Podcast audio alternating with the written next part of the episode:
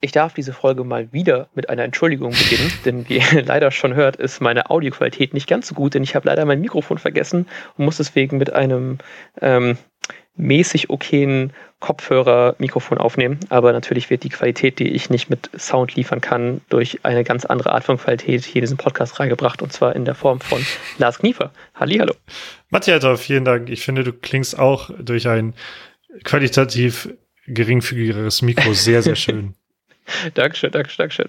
Das äh, freut mich sehr. Ich werde natürlich den Nachbericht äh, mit hoffentlich sehr viel Euphorie über einen geschafften Nicht-Abstieg und in toller Audioqualität ähm, zum Augsburg-Spiel ein bisschen besser hören. Aber heute haben wir die große Ehre, ein bisschen äh, euch eine kleine Vorschau zu geben zum Augsburg-Spiel.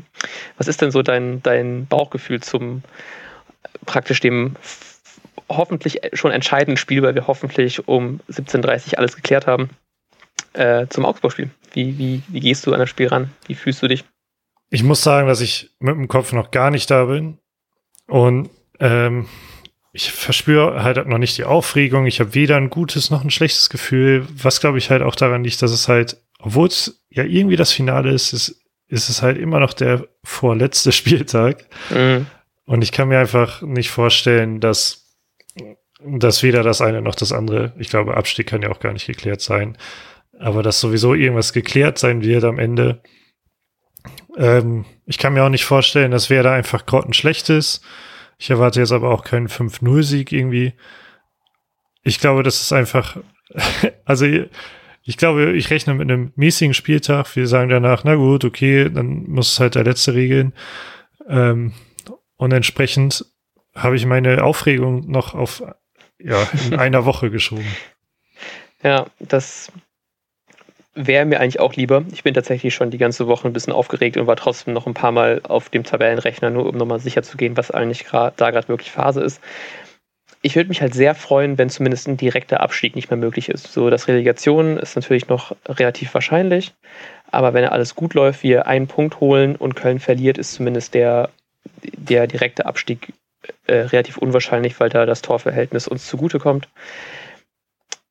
Ich würde mich tatsächlich freuen, wenn wir, also extrem freuen, wenn es einfach schon durch wäre, weil es einfach natürlich ist ultra unwahrscheinlich, aber es wäre einfach so unfassbar schön, dass ich nicht nochmal mehr zittern muss, weil die letzten Wochen habe ich schon gemerkt, dass es doch ziemlich an den Nerven zieht.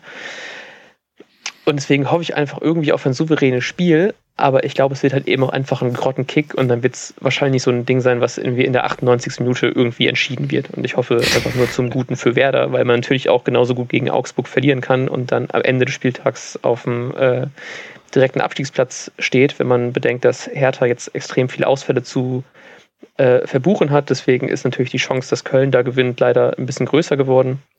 Und äh, Bielefeld spielt ja gegen Hoffenheim, die so ein bisschen ja im Niemandsland der Tabelle sind, aber zum Glück relativ gut in Form. Deswegen kann extrem viel passieren. Ich bin sehr gespannt und ich bin auch echt verlockt, einfach das Spiel, also die Spiele morgen in Konferenz zu schauen. Aber ich glaube, das hält mein Werder-Herz irgendwie doch nicht so richtig aus. Ja, ich habe mir da auch noch tatsächlich auch da habe ich mir noch nicht so Gedanken drüber gemacht, weil irgendwie will man das andere ja auch mitkriegen. Auch wenn nicht alle Spiele morgen sind, möchte man ja auch genießen, dass die Spiele gleichzeitig sind. Ja. Ähm, man erspart sich vielleicht 90 Minuten Grützenfußball, aber es ist halt Werder, die, ja. die da ihr Finale haben.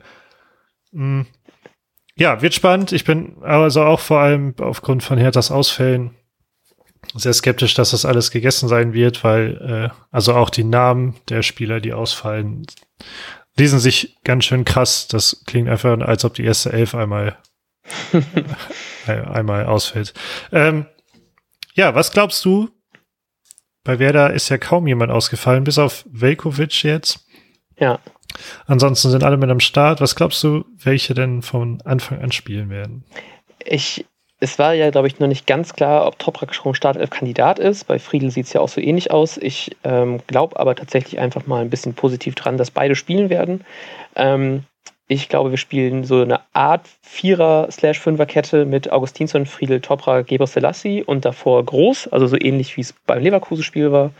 Groß dann ab und zu mal noch nach hinten reinrückt. Ähm, davor dann ähm, Eggestein, Bittenkurt, Sargent, Selke und Füllkrug. Also relativ ähnlich wie gegen Leverkusen, nur halt eben eine andere Innenverteidigung. Mhm. Und du? Ähm, ich habe auch viel nachgedacht und wenig entschieden, aber ich habe jetzt doch so eine Viererkette stehen, also ohne Groß und mit Friedel und Moisander, so dass man irgendwie Toprak eventuell noch schont. Mhm. Ähm, und dann mit Eggestein quasi so als Sechser und Möwald und Osako davor und dann uh. Füllkrug, Selke, Rashica. Das klingt auch sehr gut. Da bin ich sehr gespannt. Ich habe auch schon überlegt mit, mit, mit Osako, aber gut, werden wir ja morgen äh, hoffentlich sehen. Was glaubst du, wie das Spiel ausgehen wird?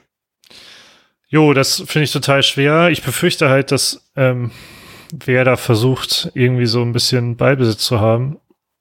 Und äh, dann wird es schwer, Tore zu schießen. also in beide Richtungen tatsächlich.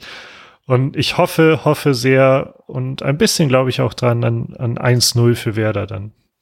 Okay, sehr schön. Ähm, ich habe auch eigentlich mit dem knappen 1-0 gerechnet, aber ich sage einfach mal, wir bleiben bei einem 1-1, äh, aber schaffen trotzdem schon mal den Relegationsplatz äh, durch einen hoffentlich trotzdem Sieg von Hertha. Ich hoffe, irgendwie so geht's aus und bin sehr gespannt, was wir dann ähm, Sonntag oder Montag irgendwann mal bereden. Genau, dann äh, werdet ihr hoffentlich äh, mitbekommen, wenn wir eine Folge releasen, wenn ihr uns entweder abonniert habt oder uns folgt auf allen möglichen Social Media Kanälen. Wünschen euch einen wunderbaren vorletzten Bundesligaspieltag und sagen bis dahin. Ciao, ciao. Ciao. Und jetzt läuft der Ball.